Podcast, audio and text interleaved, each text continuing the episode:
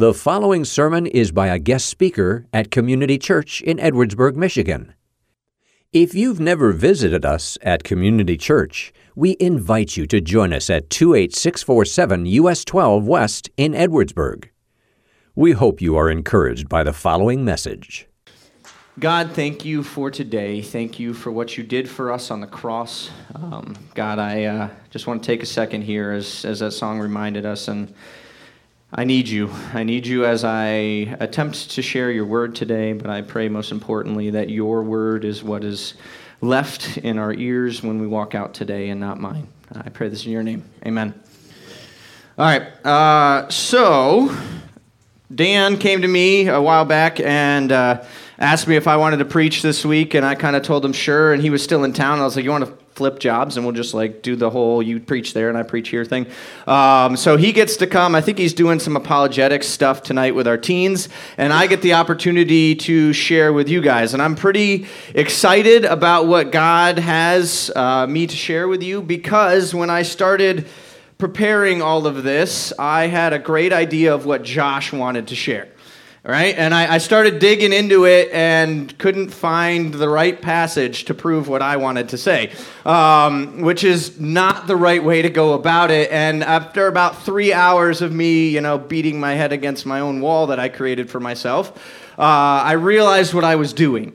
And I had to step away. I ripped up my notes, I threw them in the garbage, and I had to just take a stroll around the church for a little bit and pray and repent for doing that, and then say, Hey, God, what do you want me to share? And, and that's where this is coming from. And I'm super excited because hopefully somebody, including myself, needs to hear this today because God put it on my heart uh, through my preparation and not what Josh is wanting to say. So please ignore any trips over my own words and hear the truths that God has to share with us today through Ephesians chapter 2.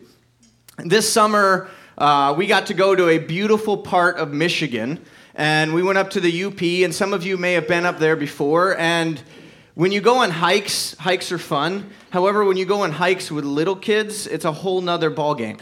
Um, it's no longer like, hey, we're just going to the dis- you know going to the destination and hiking along. It's come on, come on, come on, and you're looking like this way halfway down the trail, you know.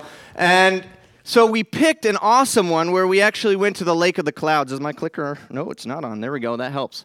Um, we went to the Lake of the Clouds. If any of you guys have been there, it's up in uh, near the Porcupine Mountain area in the UP. And this was a perfect destination, partly for kids.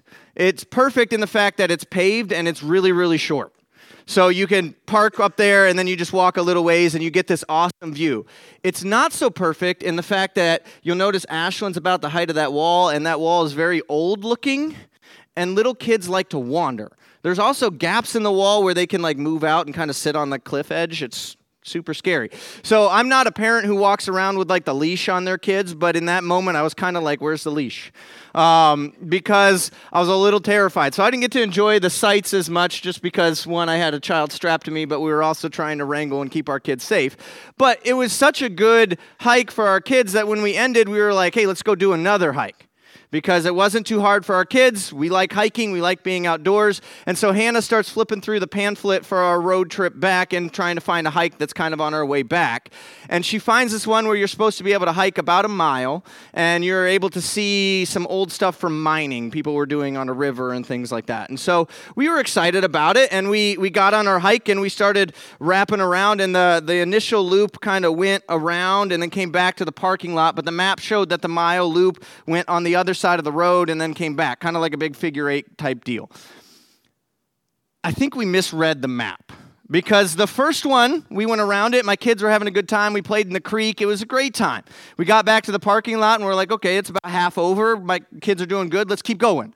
So we went to the, the next part of the trail and we kept walking away from the parking lot and further and further and further away. And Hannah and I start looking at each other like, did we get on the wrong trail? Or we like just embarked on a 13 mile hike and didn't realize it, you know, with our four little ones and one of them being lugged in a backpack. And slowly this trail kind of starts arcing like it's supposed to on the map, but the picture showed them being the same size, and they were not the same size. Um, and so we slowly start arcing back, and I'm like, no, let's let's keep going. I'm pretty sure we're heading back towards the parking lot. And my wife was like, you realize like the further we go, when you finally decide you're wrong, the further we have to come back. Right? And I'm like, no, we're heading back towards the park. We're heading back towards the parking lot. I was pretty convinced, and, and I, turns out I was kind of right. It, it dumped out on the road that the parking lot was on, about 200 plus yards up from the parking lot. Um, so thankfully, when I like poked out on the road, I was able to look down and kind of see the entrance into the parking lot, and I was like, I was right. Not really. Um, but during that whole time, we were questioning which way and whether we were right and whether we were lost, and the whole time our map maybe wasn't leading us where we thought it was leading us. And Today, as we, we take a look at what Paul has to say in Ephesians chapter 2, Paul addresses our past, our present, and our future. And sometimes things in our past, like the trail we went on, we try to forget. And some things in our past we look back fondly, like this awesome picture with my family and a nice, beautiful, simple hike. And sometimes we forget to look back at all and we forget things that we have done in the past or where we came from in the past. And that's part of what Dan was talking about as we went through Joshua that God kept bringing them back and causing them to have things to remember. And Paul starts off by talking about where they were as he begins Ephesians chapter 2. So we're going to take a look at our past first.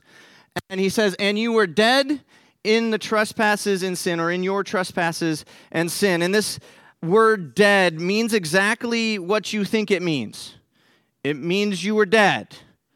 Not, not you were breathing, kind of, not you were on life support. You were dead. It was the, the equivalent of like going down to the morgue and trying to talk to somebody. They're, they're not going to talk back to you. You're, you're as dead as dead can be. And to, to give you an example of why Paul's using this terminology is he, he's trying to draw attention to the fact that it's less about the individual sin that you committed and more about the thing you didn't do or the goal you didn't complete. Now, what I mean by that, before you, you mistake me, it doesn't matter whether you are a liar or a thief or a somebody who cheated on their math test in high school, whatever it was, made you not achieve holiness. Uh, an example from John MacArthur's uh, kind of study on this was if I walked up to a river and I said, The goal is to jump over this river. And I took my son up, he's five, and he tries to jump. He might land a couple of feet into the river. And then maybe I try to jump, and I jump maybe a couple more feet into that river. And then I get the, the world's longest long jump person, which I was trying to find that, and there's a whole bunch of different, but it's roughly 29 feet. So this person jumps, if we were down at the St. Joe, they're never going to make it across the river, right? So that person did awesome, but still failed. And so the only good we can see is in comparison to other failures. And if we really take a look at what the goal was, we're all still floating down the river because we didn't make it to the goal. And that's the idea of dead. Meaning you you could be awesome in the things that you did here on this earth, but if you miss the gospel, then you just splashed into the river and you're getting drifted down current. You could be somebody who's awful and didn't do anything for other people your whole life, and you're still floating down current. We are all equally dead.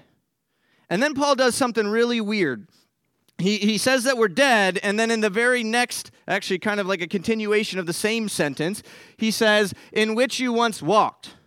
Wait a second. Dead people don't walk. You, you just said we're, we're dead, and now you're saying we're walking. And I'll, I'll explain that in a second. But it says, Following the course of this world, following the prince of the power of the air, the spirit that is now at work in the sons of disobedience, among whom we all once lived in the passions of our flesh carrying out the desires of the body and the mind, and were by nature, or sorry, and were by nature children of wrath, like the rest of mankind. So again, this idea of wait a minute, we walked, so our past we were dead and we were walking. So does that make us like the walking dead kind of thing? Like are we zombies? Not exactly. What the, the word walk here actually is a Greek word that's pronounced, let me make sure I say it right here, peripateo, and it means to tread around or to follow as a companion. So, in this example that we had of us jumping across the river, not only are we dead and we didn't achieve walking across the river, we're actually walking with a different companion.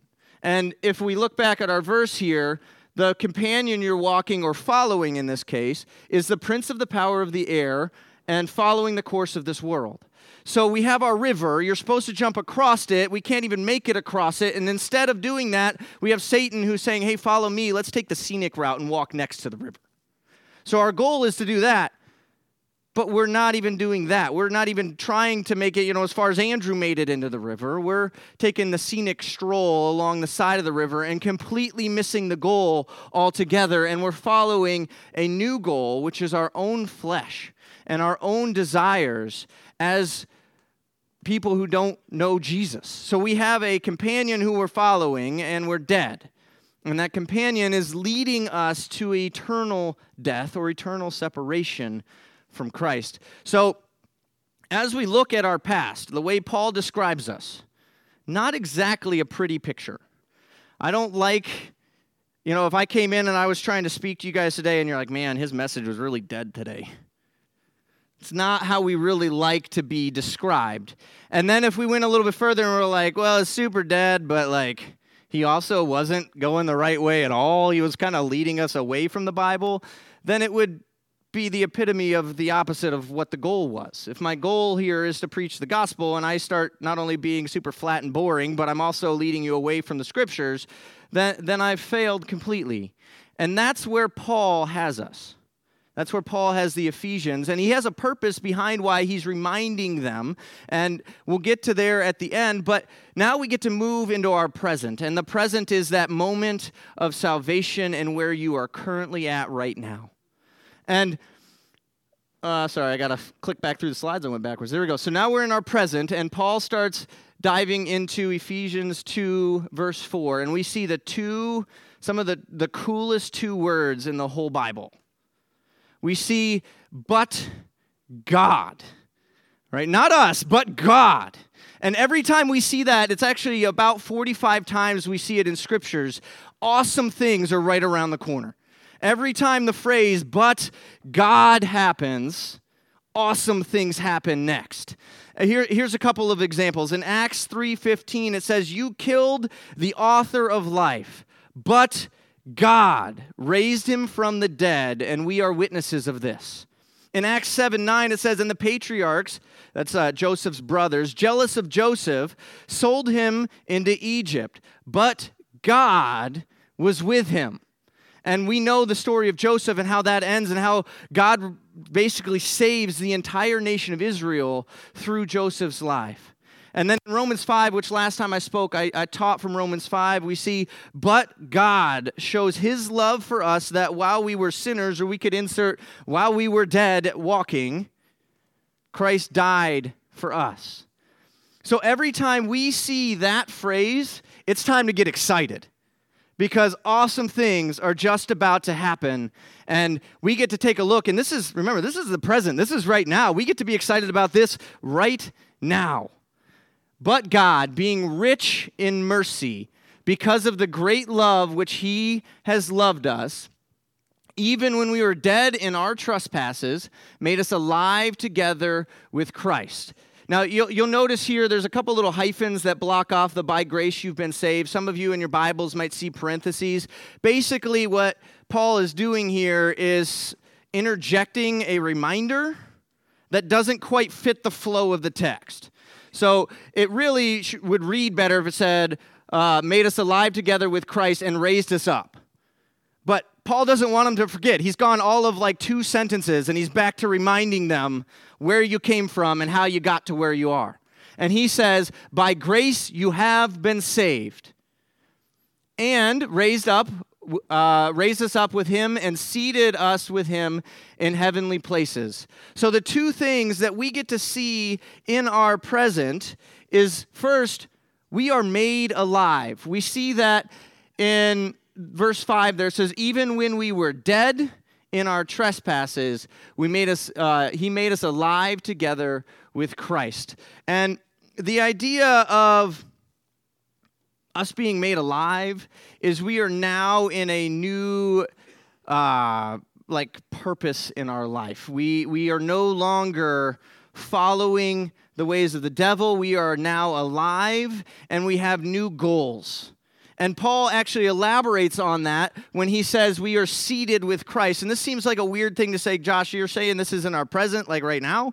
Like Jesus isn't physically sitting next to me. I'm not up in heaven. But it, it, says that we are seated with Christ, not you're going to be seated with Christ. So we have to kind of take a look here and say, what, well, what does that even mean? Let, let me give you an example of, of what this means. I was a teacher for six years as a, as a PE teacher, athletic director. For four of those years, I was at Granger Christian School. And for two of those years, I was at Countryside Academy. While I was at Countryside Academy, one of their main goals was obviously it's a school is to teach children. The other main goal of the school was to point kids towards farming. They had a huge, I think it's FAA, as I say it, program that they would, they actually built a huge barn there. They would raise pigs on campus. They would raise ducks and turkeys, and they would teach kids the skills they needed to be able to get into farming. So that was one of their big goals. And then at Granger Christian, again, it's a school, so one of the primary goals is to educate kids. However, the overarching goal and the big thing we were trying to encourage kids towards was the gospel. And how does Jesus impact your life? How does Jesus impact your education? And that is exactly what we see with this idea of being seated with Christ. We were walking or following a companion that was the prince of the power of the air, which is Satan, or, you know, a school that is following the, the whole idea of this, I, you know, following Satan. And then now we are in a new place, seated with Christ, with a new companion to follow. We have somebody else that we are going to, to track after, and we have new goals in our present right now. We are completely shifted schools, so to speak. And even though life is part of both of these goals, the way we are headed now is back towards that river to jump over it, so to speak. But now we have Jesus, by his mercy and his grace, says, Use the bridge that I created for you because you can't jump it no matter how hard, how hard you tried. So, our present shows us that we are alive and we have a new person to follow, or we are seated with Christ. Paul then jumps into verse 7 where he starts describing our future and we can just like we can get excited about what god's doing for us right now we can get doubly as excited about what's gonna happen because we know that this where we are right here today is not permanent and paul says in verse 7 so that in the coming ages he might show you immeasurable riches of his grace in kindness towards us in Christ Jesus. Coming ages refers to eternity. None of us can live for multiple ages in a row. It's referring to in the coming ages or eternity, we get to have the privilege of immeasurable riches of grace and kindness towards us in Christ Jesus just dumped on us. Those riches that are immeasurable. It's like, you know, if I was up here and money was just falling out of my pocket to anybody who wanted it. That's the kind of grace that we get to ex- experience for eternity. Or we could input, we get to see God's love dumped on us for the rest of eternity. For by grace you have been saved through faith. If you notice, again, we, we just went like two verses down, and here's Paul saying, hey, don't forget. Don't forget how you got here. You didn't get here on your own.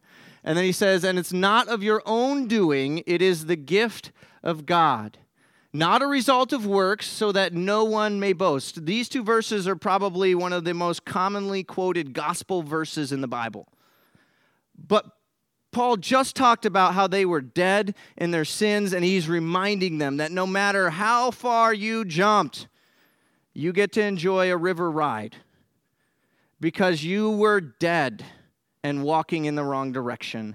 Don't forget that it was God, but God brought you out of that. And we forget that often. Remember at the beginning, I talked about how we uh, Sometimes we have things in our past we try to forget, and sometimes we have things in our past that we just forget and we act like they didn't happen. And Paul is saying basically to the Ephesians, hey, I know it's been a sentence you probably already forgot. Let me remind you again. For we are his workmanship, created in Christ Jesus for good works, which God prepared beforehand that we should walk in them. This is an awesome truth. The, that we have a God who created the universe, sustains the universe, created all of us, but also took the time to create a purpose just for you. And so, as we look at our uh, our two things that we see in our future here, I just want to draw your attention to that last word where it says walk. That's the same exact Greek word where it's to, to walk around or to follow as in a companion. But we have a new companion, as we just talked about, that we are seated with Christ. So our new companion brings a new purpose to our life and a new direction that was tailor made for you.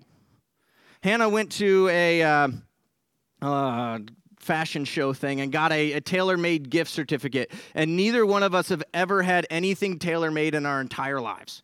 Right? Uh, the closest thing was when I, I needed a suit for, I think it was my wedding. Um, yeah, it might have been. I don't remember. But I went to J.C. Penney and they like measured my arm, and they're like, "Yeah, you're in that rack over there." Okay, that was the closest thing to tailor made I had, and now Hannah has a gift certificate to tailor make something. I don't know. Um, but that is the idea of the workmanship created by Christ Jesus, that's us, for good works, which God prepared beforehand. That's the suit you put on that wasn't the one off the rack at J.C. Penney's, but was rather somebody took a bunch of time so, uh, measuring you so that when you put it on, it fits perfectly. And that is the time that God spent in creating a purpose for you. So the first thing we see is that we will spend eternity with God revealing how much He loves us. We saw that in the first couple verses I read there. And then the second thing we see in our future is that God's designed a specific purpose for you. And I know I just said it, but I really want to just like camp on that for a second. Like, think of the gravity of the things you do on a daily basis and then trying to do something extra to, to tailor make something for somebody. God has the weight of the universe on his shoulders. He's running it, making sure it's not failing. He is keeping everything in balance. He has all of the billions of people here on the planet to care about, and he took time to tailor make a purpose just for you. And we need to be willing to discover what that purpose is because it is an awesome part of the future that we have. So the first future is like eternity.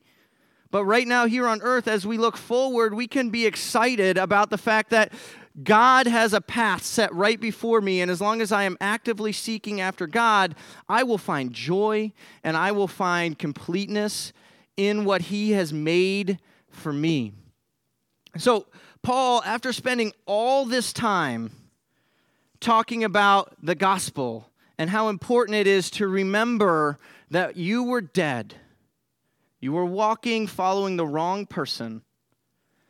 But God, rich in his mercy and grace, redeemed you. And in that redemption has given you a perfect purpose here on earth and will be showing you his grace and his kindness for eternity. But remember, and that's what Paul says here. Oh, sorry, I actually brought Bop It. Some of you guys are like, did he forget about Bop It? I did. Um, here is this this week I was looking for an example of like something that you remember and so I started googling images of nostalgic toys from different decades and I was shouting across to our, our secretary and I was like, "Hey, what do you think of this toy? Do you remember this one? Do you remember this one?" trying to find the best possible ones because I don't trust my own judgment. And Dan, when I mentioned Bop It, Dan from like the other side of the, the hallway was like, "I got a Bop It at home." And and then I realized like this is like a perfect example because not only is it super nostalgic and it's something a lot of us remember from either having kids or having grandkids or being a kid who played with one of these. Ours was like straight. It wasn't, this is the extreme one, uh, but ours was straight like this one. It's also a game where you're supposed to remember what it said. So it says like bop it and you're supposed to smack it and not hit the wrong one. That example a remembering example is Paul, remember, don't forget where you came from. You were dead. Jumps into this, and this feels like a really hard shift. We were just real we were digging into the gospel. We were seeing a lot of the truth of by grace you've been saved. But now we see this. Therefore, remember that at one time you were Gentiles. He's speaking to the Greeks, the Ephesians, in the flesh, called the uncircumcised by what is called the circumcision. So it's basically the Jews were saying, You're not Jew, you're a Gentile. Which is made in the flesh by the hands. Remember that you were at the time separated from Christ, that idea of being dead, alienated from the commonwealth of Israel and strangers to the covenants and promises, having no hope and without God in the world. Okay, Paul, wait a second. We were gospel, gospel, gospel, by grace, by grace, by grace. Why are you bringing this up? Well, the Jews had a very pointed view of you're either Jew or you're a Gentile. The Greeks who he was writing to was you're either Greeks and you speak Greek or you're barbarian. There is no middle ground. Either you conform to being Greek or you are barbarian. And what Paul is trying to remind them of is that no, you weren't Greek and then barbarian or Jew and not Jew. You were dead. That's the only thing that mattered. You were dead. However, now you are not. By God's grace and God's mercy, you are no longer dead you are no longer alienated as strangers. And Paul goes on to explain this in a little bit more depth as we read through the passage. But he gets to verse 19 and he says, So then you are no longer strangers. Remember right here, you were strangers to the commonwealth, alienated from Israel. So then you are no longer strangers and aliens, but you are fellow citizens with the saints and members of the household of God. Let's bring this to today. We have the Greeks saying, well, if you're not Greeks, you might be barbarians, and the Jews saying, if you're not Jews, you are Gentiles. In our day and age, it might look like, well, if you're not a Republican, then you're a Democrat. Or if you're not vaccinated or vaccinated. Or rich or poor, or you're this race or that. We have lots of lines that we like to draw and say, you're either this or you're that. And what Paul is saying, those things are not the most important line. You were dead in your sins and your trespasses, walking following the wrong companion. But God made you alive. So now you are members of the household of God. You're not Greek, you're not Gentile, you're not Democrat, you're not Republican. You are a member of God's family. In several other places in the, the New Testament, it describes us as co heirs to the gospel of Christ. We are adopted into God's family, which means we are equal heirs. All of us, not just some of us who are better at jumping than others. All of us, from the man who died on the cross and didn't have a chance to go and get baptized, to the person who spent most of their life living in the church. We are all in God's family, and we should treat each other as such. We should love each other in the same way that Christ did when he died on the cross, showing that richness of grace and mercy. And so, if we begin to take even a piece of what Christ showed us and show that to the other people in our believing body here as Christians, things become totally different in how we interact with one another. It's no longer, hey, they had a differing viewpoint than me, we can't be friends. I'm going to cancel them on my social media and I'm going to completely act like they're not part of my life. It's, I am a co heir of the household of God, and so are they. And if they are that too, we have the most important thing in common. And we can act like that and love each other like that and we can overcome a lot of differences. If we can look at the love that Christ showed us and remember that we were not Jew or Gentile, not Democrat or Republican, but dead and made alive by God's mercy, not our own. And so, as I invite our worship team back up here today. We're gonna we're gonna sing the the rattle song again, and I just I want to draw your attention to a certain phrase in that song. It says, "Open the grave, I'm coming out. I'm gonna live again. You were dead, but God made you alive. We're gonna live again. We are no longer dead. We are co-heirs in the household of God." Let me pray as they come up. God, thank you for today. Thank you for your truth of your gospel and what you did for us with your mercy and your grace. Thank you for the truth that you loved us even when we were sinners. And I pray that as we look around at the, the fellow believers here in this church, that we love in the same way, that even when we have disagreements and uh, differences, that we show your love and your grace and we overcome those differences in a way that brings you glory. I pray this in your name. Amen. Today's message was brought to you by a guest speaker at Community Church in Edwardsburg. For more information about the church, you can visit our website, edwardsburg.church. You may also contact the church via email, info at edwardsburg.church, or call us at 269 663 2648. Thank you for listening.